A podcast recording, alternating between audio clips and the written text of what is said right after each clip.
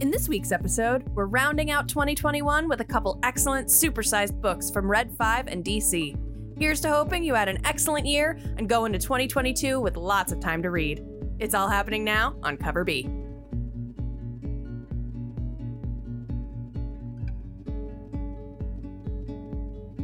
Hey everybody, welcome back to Cover B. Welcome back to Cover B and welcome to the final episode of 2021. We made it. We got here, you guys. We did it. I swear to God, we blinked in March of 2020 and now we're at the, the end of 2021. But It was also like the longest two years of it was it ever was, yeah, existence. I've, I've talked to multiple people and we're all in agreement that this was simultaneously the longest and shortest two year span of our entire life. Hundred percent. Like now that we're looking back on it, we're like, holy crap! Like I, I have big things that happened in my life that feel like they happened this mm-hmm. year that absolutely happened last year. Yeah. That I, I will occasionally think about and be like, oh my god, it's been like over a year since this happened. I mean, this is a much smaller portion, but I was like, oh man, I did like one cosplay this year. I looked it up. I did six. Yeah. One of my most successful cosplays happened in January of this year. yeah. I'm like, no way that was this year. That was like It's, three years uh, ago. It's bananas, man. Like it's it's bonkers. so but strange. Here we are. We're here, and there's two comics we're gonna talk about. We're gonna talk about them. They're closing the both year. big chonker magazine size. heckin' big boys. deliciousness.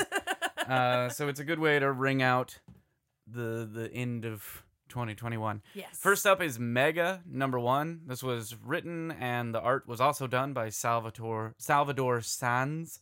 Uh, this is from Red Five Comics. It's a big.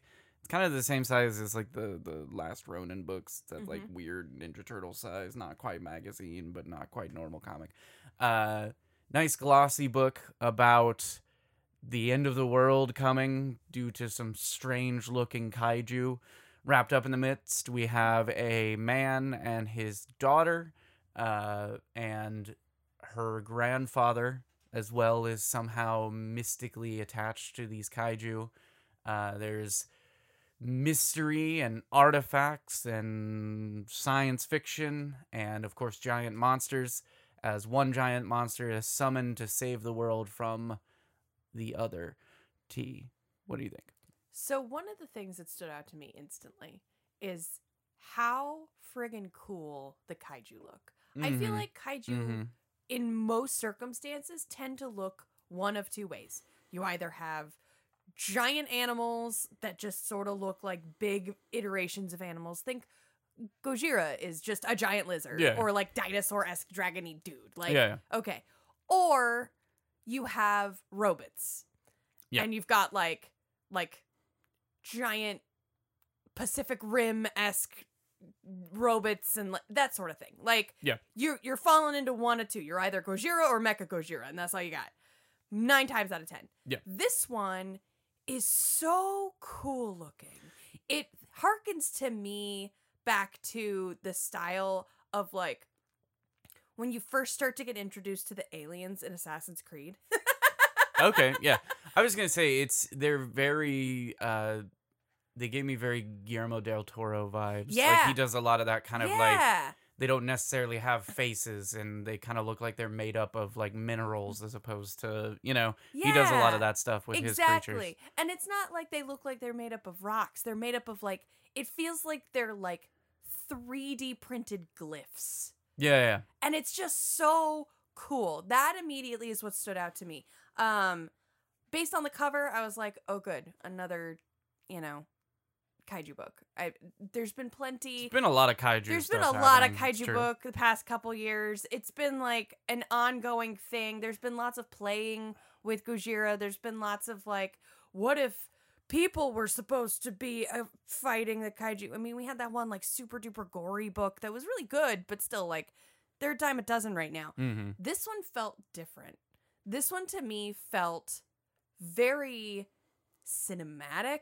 Yeah. This one felt very realistic. I liked that it focused more on the little girl as the primary figure instead of the adults. Um because I feel like that gives it a different gravity.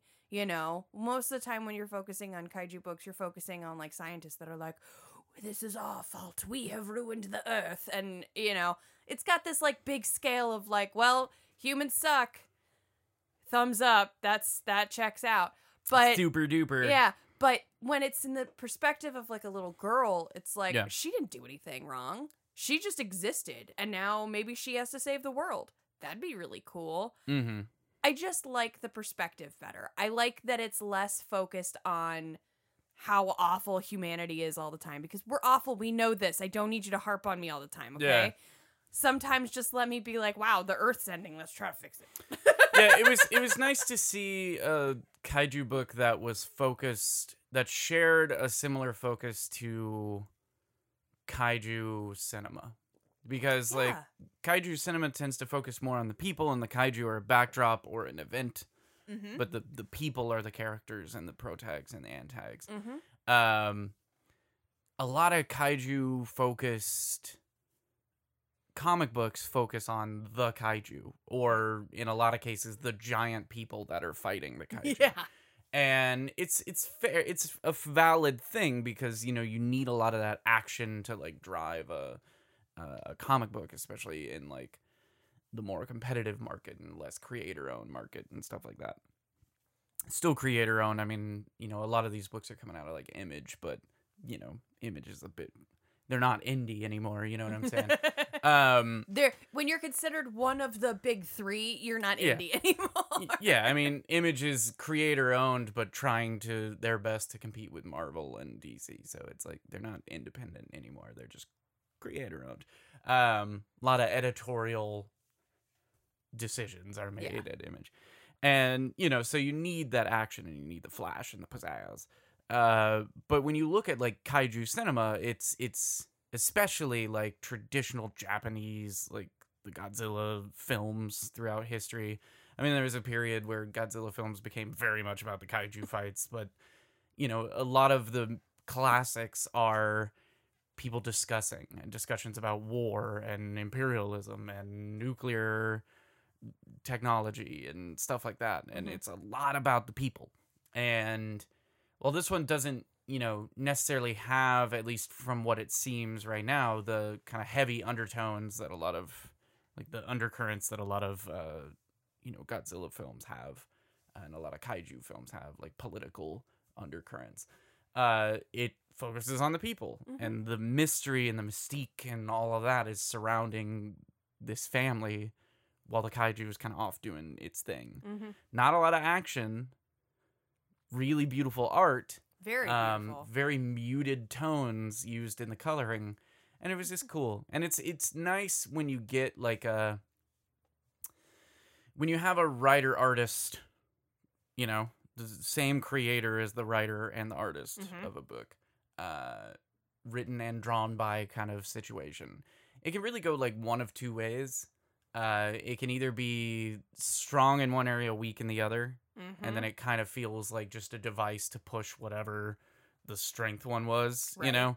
So like, oh, the art is weak, so it's really just this person couldn't find an artist and was like, screw Guess you. drawing my own stuff. I'll do my own book with blackjack and hookers and you know, they they just really wanted so it, it just feels very like pointed towards like, okay, I get it. You wanted me to see this. That's fine.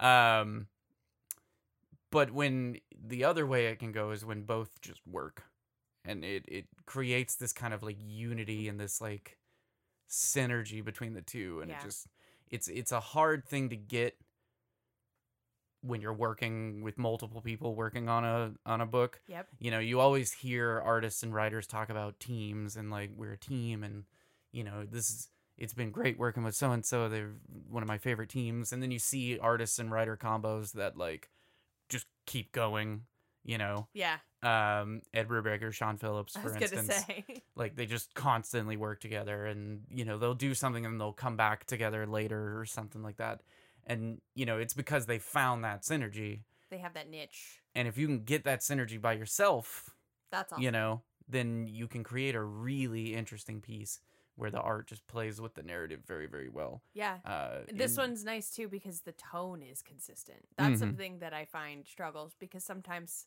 you know, you'll have an author creator that, you know, they're both good at art and Yeah. good at writing, but sometimes they can't align the way their writing sounds with how their Yeah. art looks. well, And, and, so that vibe is gone. you know we've we've all been in that situation where we've tried to narrate our vision for a project to somebody else who's doing it, and they give us something that's good, but it's not exactly it's our not what you wanted. you know um i mean i've had tattoos where i've gone in and been like i want this this this and this and what i get is great and Mm-hmm. i like it but it by no means matches the image that i had in my Yeah. brain of like what it was if i was able to produce that like if i was a better sketch artist and was able to produce that perfectly then you know i would have the exact thing and that's where you know the benefit to having doing the art and the writing really comes in is you can see like okay you know in this panel in this part of the story it would be perfect if it looked like this and then you can just do it Just make it. as opposed to you know having to have a back and forth with somebody else It's it's true. know? I you know I deal with this in my uh, day job where I'm a I'm a graphic designer. So like I'll be dealing with a client. and They'll be like, I really want green, and I'm like, okay, here's green, and they're like, no, I didn't say green. I meant green, and you're like, that's green, my dude. what green do you do you want light green, dark green, seafoam green, teal green, forest green, like? And then they're like, "Oh, I want it to kind of look like this," and you're like, "I still don't know." And then they have to end up showing you examples, and you're like, "That's blue, but okay." teal a green does not make um but yeah this one's super duper cool so get your hands on it if you can and like i said it is a big chunky glossy pretty book so it's, It's a it's a nice. nice shelf piece uh, it's a coffee table piece it's an icebreaker Ooh, put it in your centerpiece of your your uh, new year's eve party there you go. and just strike up conversation be like i don't know with the way 2020 and 2021 went 2021 went i'm just expecting kaiju in 2022 it's what do you guys think it's the middle of my bingo card. yeah, right. I mean, it would be way more interesting than the shit we've been getting, so you know, I'll take it. Moving right along, uh, we've got a DC Black Label title. This is Swamp Thing Green Hell, written by Jeff Lemire with art by Doug Mahnke. Uh, this is a, for all intents and purposes, a Swamp Thing horror book, which is amazing. If you like bo- body horror, this is going to be the book for you. We are taken to a post apocalyptic world in kind of a water world esque sort of situation where it seems that the waters keep rising. Uh, we are handed off to a uh, group of survivors just trying to make a living. We see a father and uh, daughter out fishing, coming up with nothing. When they return to their island, they are accosted by the well armed individuals that seem to demand tribute from this group of survivors. Uh, the survivors themselves seem to have had enough. Amongst all of this, it seems the parliaments of the world, for those who don't know, the parliaments are the forces of nature that dictate the kind of rules and fluctuations of the world.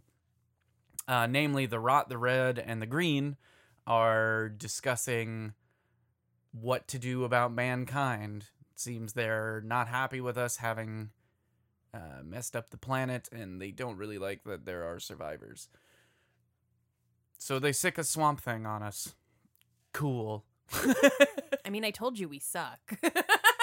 the survivors are then left with going to someone that they swore they would never go to for help. Um, and that's where the story cliffhangs into the next issue. T, what'd you think? okay.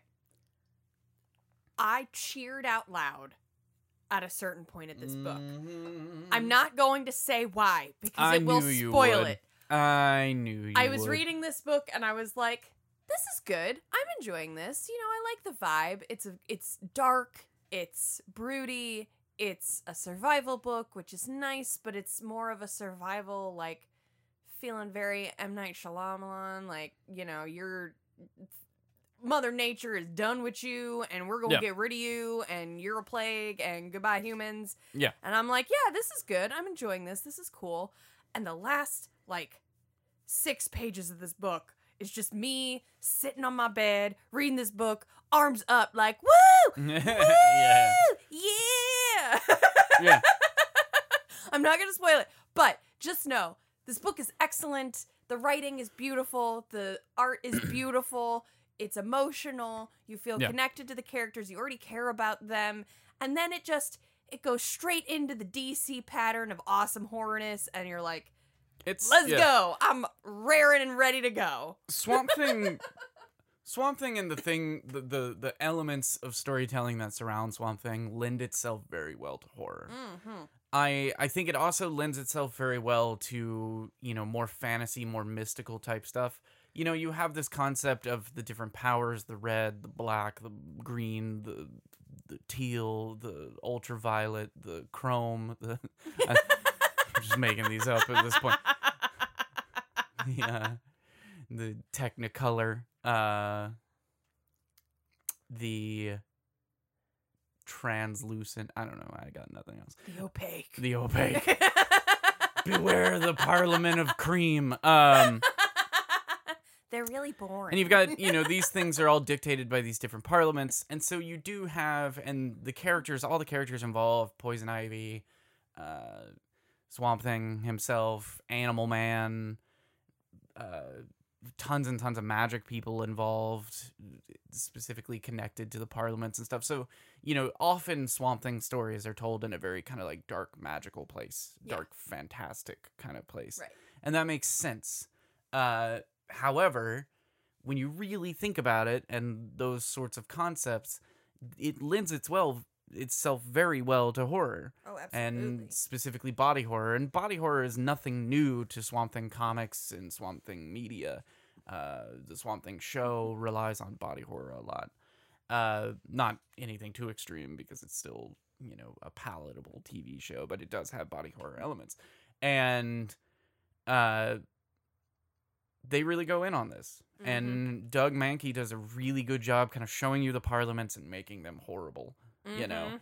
parliament of trees could be this nice kind of like tree beard Ent kind of thing if you wanted it to be but it could also be a bunch of horrible wood beasts that hate humanity you know what i mean so icky. it's it's cool to see them just go all in on horror on this and present the idea that the swamp thing kind of protector of the green sort of thing is in and of itself a vengeful spirit it's a it's a spirit of vengeance you know it's while swamp thing is kind of a hero in his own right you know it doesn't have to be it could be a monster as well and it's cool to see them go in on this. So I I love this book. I'm excited to see this one go through. I really like DC's been killing it with horror. Yep. They've been doing very very with their whole Hill House stuff and the Hill House stuff is kind of coming back and they've, you know, they've been doing a lot of really dark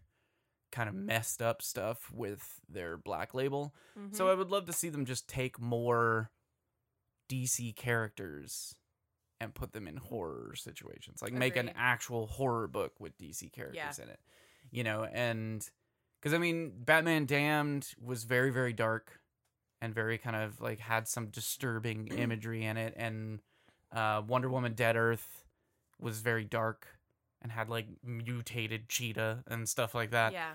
Uh, but I would like to see more of like, give me a Justice League Dark horror book. Give me, uh, you know, the Constantine book was Constantine, but they could have gone really horror with it. You know, give me a Superman horror story. Like, go crazy with it. You know, Yeah. give me a Plastic Man body horror story. You know, I mean, the zombies was amazing. Like, yeah, yeah. When they did, that was uh, one of the best things I've read from DC. Yeah. So yeah, when they did their uh, DCeased it made me Books cry so were many incredible. times. Yeah. So much crying. I just I want more superhero horror stories. I think, agree. I think there's cool stuff to be told there, and this one it kicks ass. I agree. I think I would most like to see a like full on, full in, all in Harley Quinn horror book Mm. because I feel that a lot of writers have kind of played with it and touched at it and there's been some like psychological horror and some like thrillery elements but i want i want full on harley quinn just dive in Yeah. either either like make her a pro tag make her a damsel turn into like a grr i'm a fight back like there's a lot of options you can do with harley and i feel like her aesthetic really feeds into a possible That would be kind of book. fun. Is set up like a cliche teen horror movie kind of situation. Like have a group where you have a group of people and they all fall into like different sorts of like archetypes. yeah And they're in a place and that place turns out to be haunted and now they're like fighting for survival, but make it like villains. Yeah Have it be like Batman rogues. Like a bunch Man, of different Batman rogues like meet up. It's like in, like, an talisman. asylum. It's like Batman Talisman, but as a comic. Yeah, right? and then, you know, have it be a horror movie with them and then have Batman come in later, but like in the middle of people are already dead because of whatever ghost or whatever it is. And then Batman comes in and is like, I'm here to stop you. And then they're like, You stop him. And, you know, it's like a 13 ghosts kind of thing. And there's like a big, like, messed up ghost coming at them. it'd be really cool. It'd be cool. Writers. Man, now if that happens, I'm going to have to demand payment. At least we have proper recorded. Yeah, right. Take that. I'm gonna, um, you'll hear from my lawyer, which is just a sock puppet that I wear that has a necktie. Mr. Hansy. Yeah. J.G. Sockworth.